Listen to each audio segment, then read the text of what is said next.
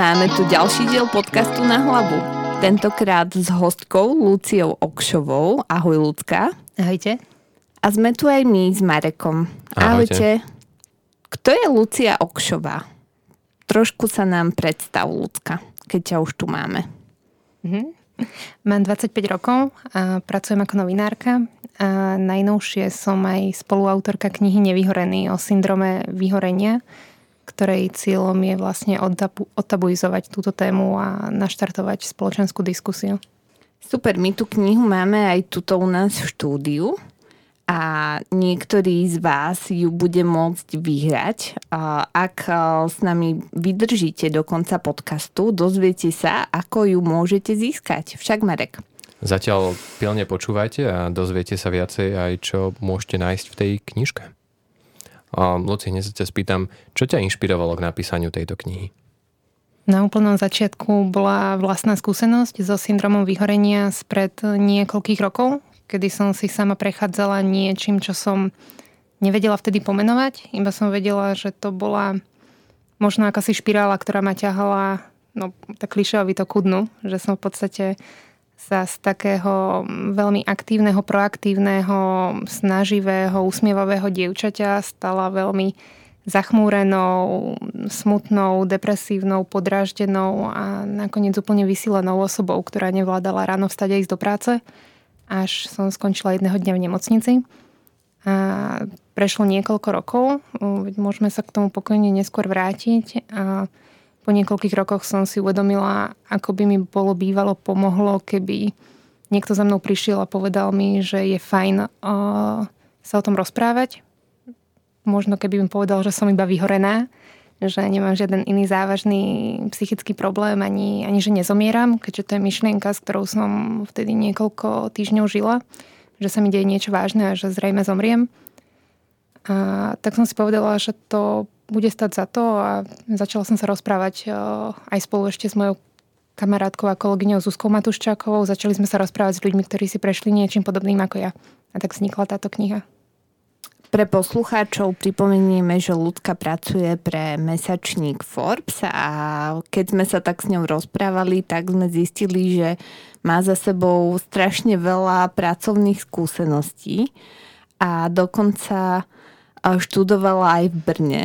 Ľudská, čo si to študovala v tom Brne? Mm, v Brne som študovala energetickú bezpečnosť, to je niečo absolútne nesúvisiace so žurnalistikou, ale mm, bola to moja vášeň. A zároveň ja som bola dlhšie ekonomickou novinárkou, tak mi to pochopilo viac, pomohlo mi to viac pochopiť veci, o ktorých som písala a tak do hĺbky. Čiže bolo pre mňa vždy dôležité chápať to, čo robím, nebyť len hodená do nejakej vody a ako si mi to pomohlo ujasniť si, čo sa deje. Využívaš toto štúdium stále v práci? Že píšeš pre, mm, pre súčasný mesačník o energetike alebo o niečom inom? Mm, myslím, že nie je priestor písať čisto o energetike, ale samozrejme, keď je nejaká energetická téma, tak sa ňu uchádzam alebo sa k nej proaktívne hlásim. A skôr mi to pomohlo dať si do, do širších súvislostí mnohé ekonomické pojmy. Ale pre mňa bolo to štúdium aj akýmsi možno trocha útekom a akýmsi hľadaním aj samej seba, pretože ja som tesne po vyhorení sa rozhodla najprv zmeniť úplne povolanie. Najprv som chcela prestať byť novinárkou a hlásila som sa napríklad na pozíciu učiteľky v škôlke a chcela som učiť deti. Akoby liekom na vyhorenie malo byť 20 detí, ktoré si vyžadujú pozornosť a potrebujú láskavého a súcitného človeka, ktorým som ja vtedy ako vyhorená vôbec nebola ale nakoniec som v podstate sa zaparkovala opäť do školského života, kde som sa cítila príjemne, lebo v podstate celý, celú strednú školu, základnú školu, strednú školu, vysokú školu som bola taká tá jednotka, no bifloška. Môžeme to rovno povedať, že bifloška, ktorú, ktorá si veľmi dávala záležať na známkach. A čiže pre mňa aj to štúdium bolo také, taký návrat domov, do bezpečia. Ľudka je veľmi odvážne mladé žienia, ktoré je určite výnimočné viacerými vecami, ale keby si mala spomenúť iba jednu vec, pre ktorú si výnimočná, čo by to bolo? Taký ten môj vnútorný perfekcionista hneď kričí v hlave, že vôbec pre nič. Ale to, určite to nie je pravda. pre mňa je veľmi zaujímavé, ako objektívne napriek tomu, že môžem, alebo človek môže dosahovať úspechy, tak subjektívne sa nemusí cítiť ani, ani úspešný, ani výnimočný. A myslím, že tú výnimočnosť sa učím iba hľadať. Že sa možno učím teraz vidieť sa takými očami, ako ma vidia druhý. A, a, alebo ako ma vidia tí, ktorí, ktorí sú okolo mňa, ktorí ma ľúbia. Ja si myslím, že tá výnimočnosť je v tom, že som po rokoch našla odvahu hovoriť o svojom vyhorení. Pretože boli, bolo obdobie, kedy som sa neskutočne za to hambila, kedy som návštevu psychologičky maskovala nejakými stretnutiami s lekárom alebo rehabilitáciou, alebo to, tomu dávala rôzne pojmy, keď sa ma taxi, taxikár opýtal, že kam, že kam, mladá dáma, no neviem, na kontrolu a dúfala som, že sa ma nespýta k akému lekárovi a hneď by som povedala, že neurológ alebo čokoľvek pre Boha, ale nie je psychológ. Takže pre mňa bola tá sila v tom povedať to a výnimočnosť v tom povedať to nahlas, že chodím k psychologičke, no a čo? A mala som, mala som duševný problém, no a čo? A v podstate vyhorela som. No a, no a čo? Úplne tomu rozumiem. Mňa keď sa spýtali na pohovore, že čo malo znamenať e, tá pauza 3 e, mesiace medzi zamestnaniami, najprv som to kade ako kamuflovala, že a viete, dala som si sabatikal alebo niečo podobné, čo je trendy. Ale trvalo mi, kým som im naozaj odhalila karty na stôl a povedala, že viete čo, ja som bola na psychiatrii. najlepšie veci, čo môžete povedať pri pohovore. Ale podľa mňa, akože ja by som to veľmi oceňoval ako, ako zamestnávateľ, lebo je to veľmi úprimné. Mám, ľudská, na teba otázku. Um, prešla si si týmto, mala si aj tú fázu, kedy, uh, kedy si tak keby neprezentovala tomu svetu, ale potom si neskôr začala. Uh, čo by si tak odporúčila ľuďom, ktorí možno vedia, že sú vyhorení alebo smerujú tam, ale nevedia, čo s tým? Teraz už s tvojimi skúsenosťami. Na začiatku by som asi každému odporúčila, aby, aby sa vykašľal na to, čo si myslí, že musí, že sa má, alebo že sa patrí. Lebo úplne, úplne úprimne môj môj prvotný recept na to, ako sa z toho dostať, bolo, že si sadnem sama za stôl, zavriem sa do izby, urobím si 5-ročný plán svojho života a napíšem si ciele, trochu si ich preformulujem a dostanem sa z toho za dva týždne a vidím z toho silnejšia úspešnejšia a bude to fajn. Všetky tie motivačné poučky a citáty, ktoré okolo nás sú. A nebolo to tak, lebo proste nebolo to tak, lebo keď som cítila niekedy takú obrovskú úzkosť, že som sa nevedela nadýchnuť, tak mi nepomohlo, že som mala na papieri napísané, že do 5 rokov chceš byť strašne super a, a robiť niečo, lebo ja som sa nevedela nadýchnuť. A pre mňa 5-ročný plán prestal existovať v momente, keď som si myslela každý deň, že sa do večera nedožijem. Že... Čiže moja prvá rada by bola, kašlite sa na, na tie veľké a vzletné plány, ambície a ciele a sústrete sa na to, aby ste sa mali každý deň dobre. Čo znamená, že keď sa keď si človek prehodnotí tie priority, na úplne prvé miesto v prioritách si dá svoje duševné a fyzické zdravie, tak e, aj z mojej skúsenosti, aj zo skúseností ľudí, ktorých e, sme vyspovedali v knihe, vyjde, že na konci z toho vyjde možno veľakrát aj úspešnejší a šťastnejší. Ale je to iba nejaký vedľajší produkt, ten úspech a tie ambície a kariéra. Tým primárnym produktom je, je spokojnosť a zdravie. A kedy sa máš tak naozaj dobre? Kedy si povieš, že tak toto bol super deň, alebo čo sú také guilty pleasures ľudský okšovej? guilty pleasures, um, úplne prvým napadne žváľanie sa v posteli a čítanie, čítanie kníh. A naposledy som mala úplnú guilty pleasure, že som si uh, pustila nejaké, nejaké koledy a zapalila som si sviečku a otvorila som Malého princa. Tak som čítala Malého princa. A normálne som sa tak zamýšľala nad tým, že keď som tú knihu naposledy čítala ako 15-ročná, tak mi to neprišlo až také hlboké ako teraz tak som objavila novú knihu v podstate. Ja som objavila minulý rok, že uh, oproti Lumieru, ako je kaviareň, tak tam majú na schodoch uh, jednotlivé citáty z tejto knižky. Malý princ, to som predtým nevedela, že tam je. Čítajte Malého princa, ak sa cítite nízko, alebo akože dole s energiou. Um, ja by som sa vrátil ku knižke, ktorú spomínaš. Um, čo, ťa, čo ťa tak inšpirovalo, taká tá, taký ten prvý moment, kedy si povedala, dobre, poďme napísať knihu o tomto. Uh-huh. Úplne na začiatku bolo, bolo také, že poďme spraviť sériu rozhovorov, ktoré, ktoré budú na webe Forbesu a myslím, že sme ani nemali taký veľký cieľ a ambíciu dať to do knihy. Lenže keď sme v apríli tohto roka zverejnili sériu 12 rozhovorov, tak sa nám začali jednak ozývať ľudia s tým, že nám začali v e-mailoch zdieľať svoje životné skúsenosti. Normálne nám chodili pdf niekoľko stranové, kde sa začínali jedného dňa sa mi stalo toto a končilo to, no, končilo to až tým, že ďakujem, že ste to napísali, pretože pretože konečne som buď pochopil, čo sa mi stalo, alebo kedysi by mi to bolo bývalo pomohlo. A, a bolo to strašne silné. Viem, že niektoré tie príbehy som aj ja preplakala, keď som videla tie e-maily a Dokonca nás dielali niektoré tie, tie storky celebrity, vyzdielala to Celeste Buckingham, ktorá sa nakoniec stala aj krstnou mamou knihy. Takže malo to obrovskú silu a bolo by veľká škoda premeškať to momentum. Zároveň tento rok je rokom duševného zdravia, taktiež Svetová zdravotnícka organizácia tento rok kon- konečne označila syndrom vyhorenia za diagnózu, keďže predtým to bolo označované iba ako tzv. Bolo to po takej kategórii, že Z73, čo sú ťažkosti spojené so zvládaním života, sa to takto krásne poeticky volá. A v tej istej kategórii sú aj rôzne, ja neviem, že výrazné osobnostné črty. Čiže porovnávať výrazné osobnostné črty spolu so syndromom vyhorenia, úplným kolapsom, duševným aj fyzickým mi nepríde úplne OK.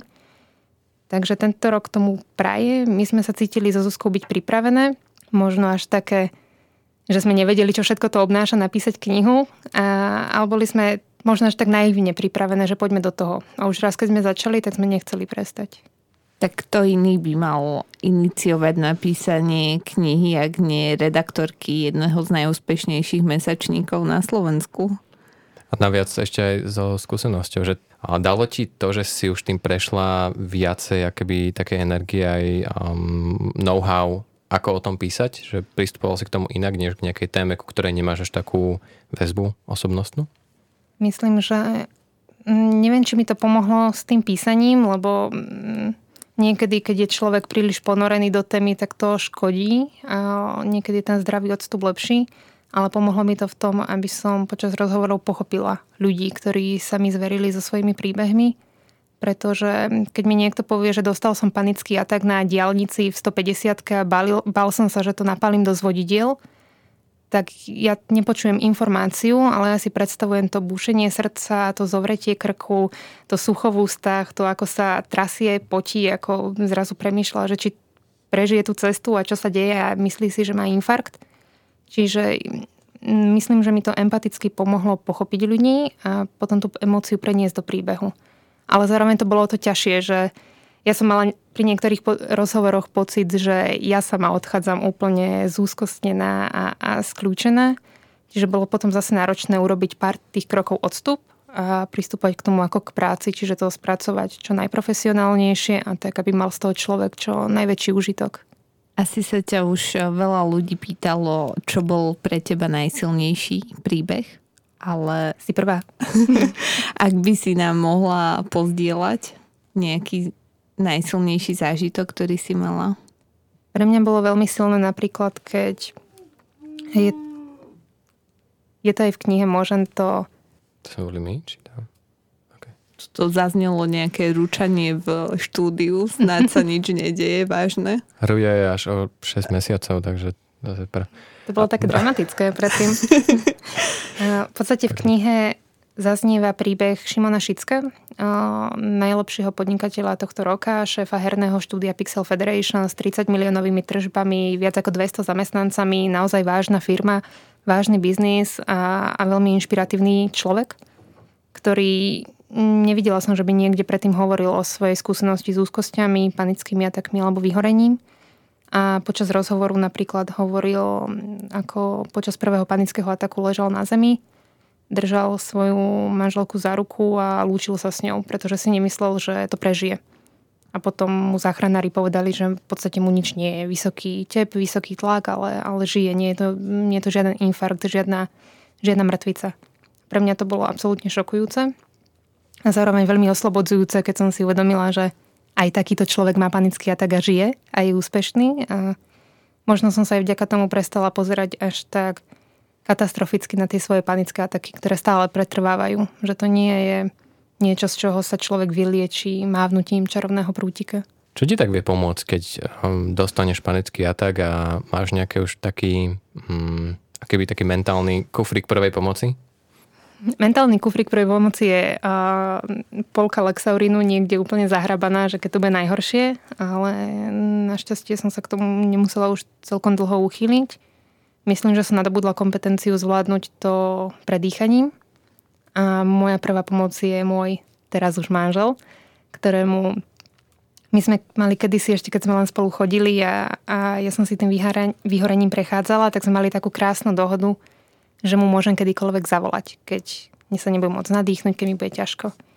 Čiže ja som ho za jednu noc zobudila aj trikrát a volala som mu o druhej v noci, o tretej v noci, o štvrtej noci s plačom, že sa niečo deje a že je to úplne hrozné a neviem, čo mi je.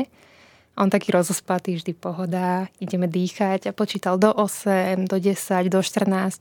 A niekedy to bolo boli aj dve hodiny na telefóne a vypol mi hovor, až keď počul, že som zaspala. Čiže úplne, úplná romantika. A, wow. No a pre mňa, napríklad ja sa na to svoje vyhorenie pozerám aj ako na, na úžasnú príležitosť, lebo ja som si vďaka nemu uvedomila, ako som mala šialene prehodené priority predtým, prácu na prvom mieste, priateľa na druhom, treťom, možno, mm, až je to také škaredé povedať takto na, na hlas. A mne sa to celé prehodilo potom, že pre mňa teraz nie je nič dôležitejšie ako partner, ako rodina, ako, ako súkromie. Napriek tomu, že milujem svoju prácu a už opäť si dovolím robiť ju aj na 100, aj na 120%, keď, keď je treba zabrať.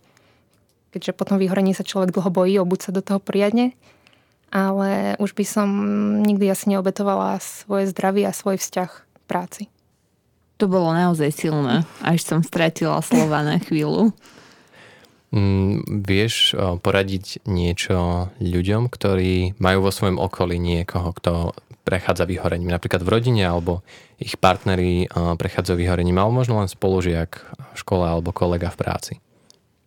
Nehovorte im, že je to len zlá fáza a že to prejde, lebo to je, to je hrozné. To som neznášala, keď mi niekto povedal, že, že neboj, už iba týždeň, alebo už iba dva dní alebo víkend oddychneš si, lebo to nám to nepomôže a podľa mňa im nehovorte, čo majú robiť. Akože choď športovať a choď si zabehať. Keď ty sa nevieš postaviť z postela, niekto ti hovorí, taký polmaratón, to by bolo super.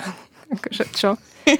To my bežne hovoríme našim poslucháčom, že nech idú si zabehať alebo niečo, že, Marek? Choďte, choďte neviem, cvičiť, akože činky. Činky sú super na vyhorenie. Ironicky. Čiže mm, podľa mňa, že byť pri nich. To, čo mne najviac pomáhalo, bolo naozaj, keď som, ma buď niekto držal za ruku, keď ma niekto hladkal po chrbte, alebo som mohla telefonovať s, s mne blízkym človekom a povedal mi, je to v poriadku a zvládneme to spolu. A keď sa na mňa pozerali nekriticky, pretože kamarátky mali Napríklad ja som niekoľko týždňov, možno že aj mesiacov spávala na gaučoch u kamarátok, napriek tomu, že som mala svoje miesto, kde som mohla prespať, tak som sa po práci každý večer um, utiekala ku kamarátke, lebo som sa bála spať sama v izbe. Že čo keď sa mi niečo stane v noci, lebo panický atak je naozaj citeľne podobný nejakému infarktu. Aspoň v mojom prípade bol. A, a kamarátky ma proste nechali u seba prespať, niekedy mi kontrolovali hrdlo, či nie je strašne opuchnuté, potom mi kontrolovali tep, potom mi 10 krát za minútu povedali, že neviem, vymyslím si, nezväčšuje sa ti hlava. Niekedy až také absurdné predstavy. On, on ma ukludňovali a komfortovali. A keď som ja cítila už tú silu, že dokážem, dokážem ísť na jogu, alebo dokážem urobiť nejaký ten krok mimo z komfortnej zóny, to, čo mi možno niekto radil na začiatku, tak už to bolo dobré a už potom som mohla prijať nejakú radu, skús ešte toto, skús ešte hento. Ale keď v čase úplnej straty bezpečia nevieš, čo sa s tebou deje, tak ti nepomôže, že ťa niekto násilím vytrháva z toho bezpečného miesta gauča, postele a voláte niekam robiť niečo. Proste pochopenie a, a nejaká empatia. Však by som to mohol zhrnúť um, radšej počúvanie, než rozprávanie. Podľa mňa áno. Aj, m, tiež to je možno klíše, ale je taký výrok, že máme dve uši, jedny ústa.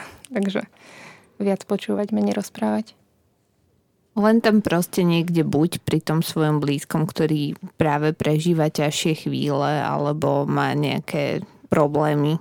Môže byť, súhlasím. súhlasím. Ja som, ja som vinný v tom, že častokrát zvyknem ľuďom tlačiť mudrosti do hlavy, ale čím viacej počúvam takéto príbehy, tak tým viacej si uvedomujem, že naozaj to najviac, čo vieme dať ľuďom je počúvanie a nie rozprávanie. Na rozprávanie príde, keď sa opýtajú, ale to počúvanie je také vzácnejšie.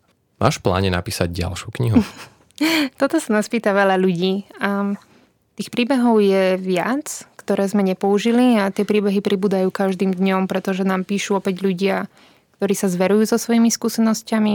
A dokonca už v neskorších štádiách knihy, keď sme už riešili grafickú stránku, zalamovanie, obálku, tak nám prichádzali ďalšie, niektoré aj známe mená ľudí, ktorí by sa chceli podeliť o svoje príbehy a už sme nemali na to kapacitu, nemali sme čas, nemali sme už ani fyzickú silu opäť od začiatku spustiť celý ten proces, čiže sme to uzatvorili na 20 príbehoch iných ľudí jednom mojom, čiže 21 príbehov vyhorenie v knihe.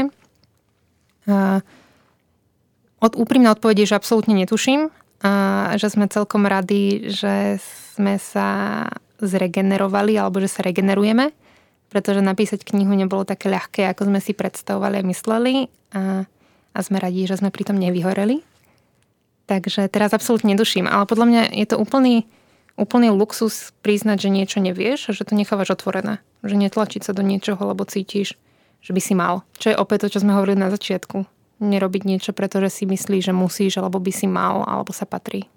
A zaujímala by ťa nejaká iná téma okrem vyhorenia? Že keď už s týmto akože máš skúsenosti, lebo je to viacej skúsenosti, než keď niekto začína bez žiadnej knihy, a že či je nejaká téma, čo ťa láka, môže to byť aj mimo psychológie alebo terapie, alebo nejaké, nejaké problémy, ktoré by si chcela spracovať do knihy? Úplne Úplne paradoxne, už raz, keď sa začneš zaoberať povedzme psychologickými témami, tak sa na teba lepia. Ale mám pocit, že každý, každý ti o nich rozpráva a aj teba to tak nadchyňa, že sa na to pýtaš. A úplnou náhodou tento týždeň sme mali také jedno veľmi pekné podujatie, kde sme sedeli vedľa veľmi šikovného Slováka, ktorý žije a pracuje na poli z Prahy, na poli z Kalifornie, vyštudoval Cambridge, taký celkom svetobežník.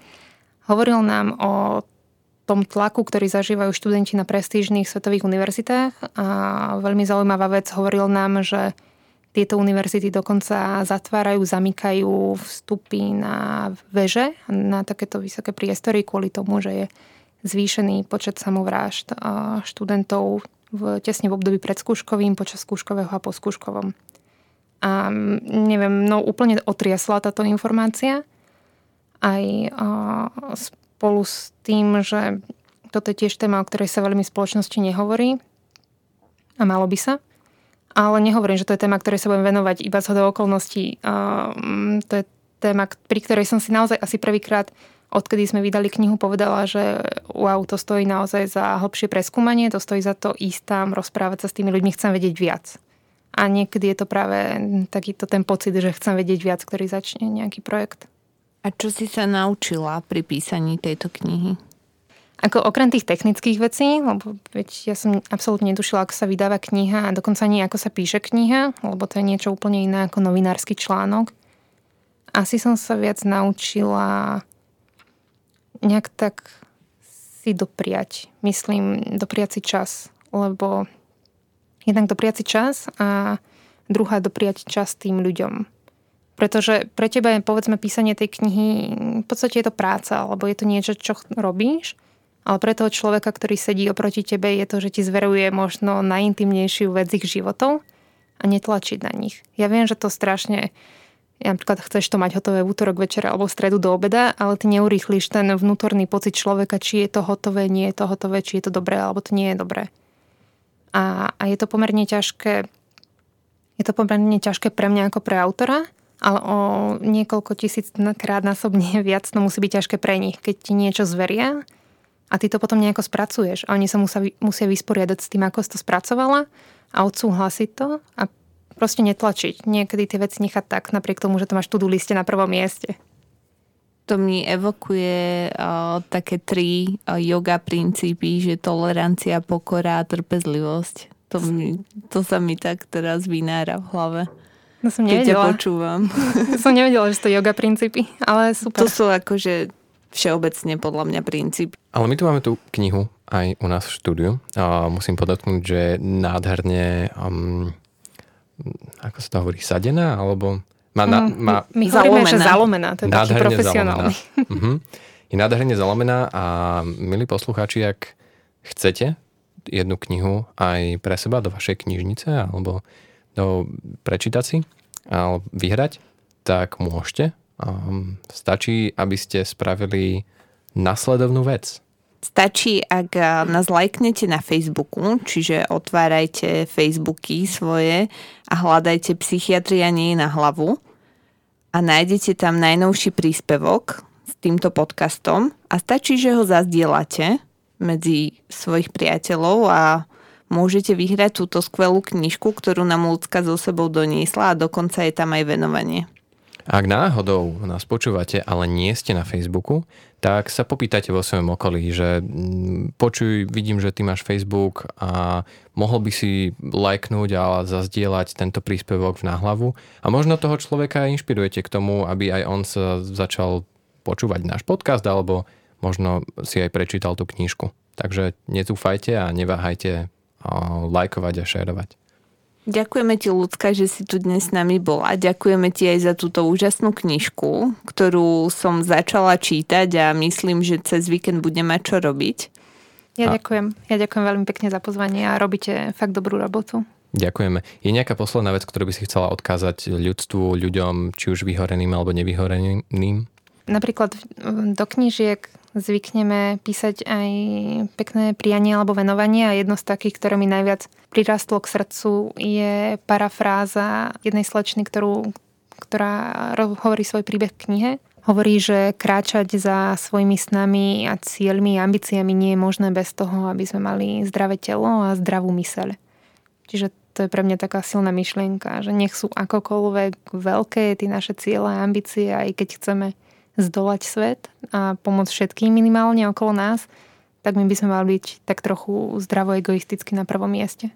Ešte raz ďakujeme ti, že si, že si prišla a budeme sa počuť opäť v budúcom podcaste. Tak to bol podcast na hlavu. Majte sa. Čaute. Nehajte.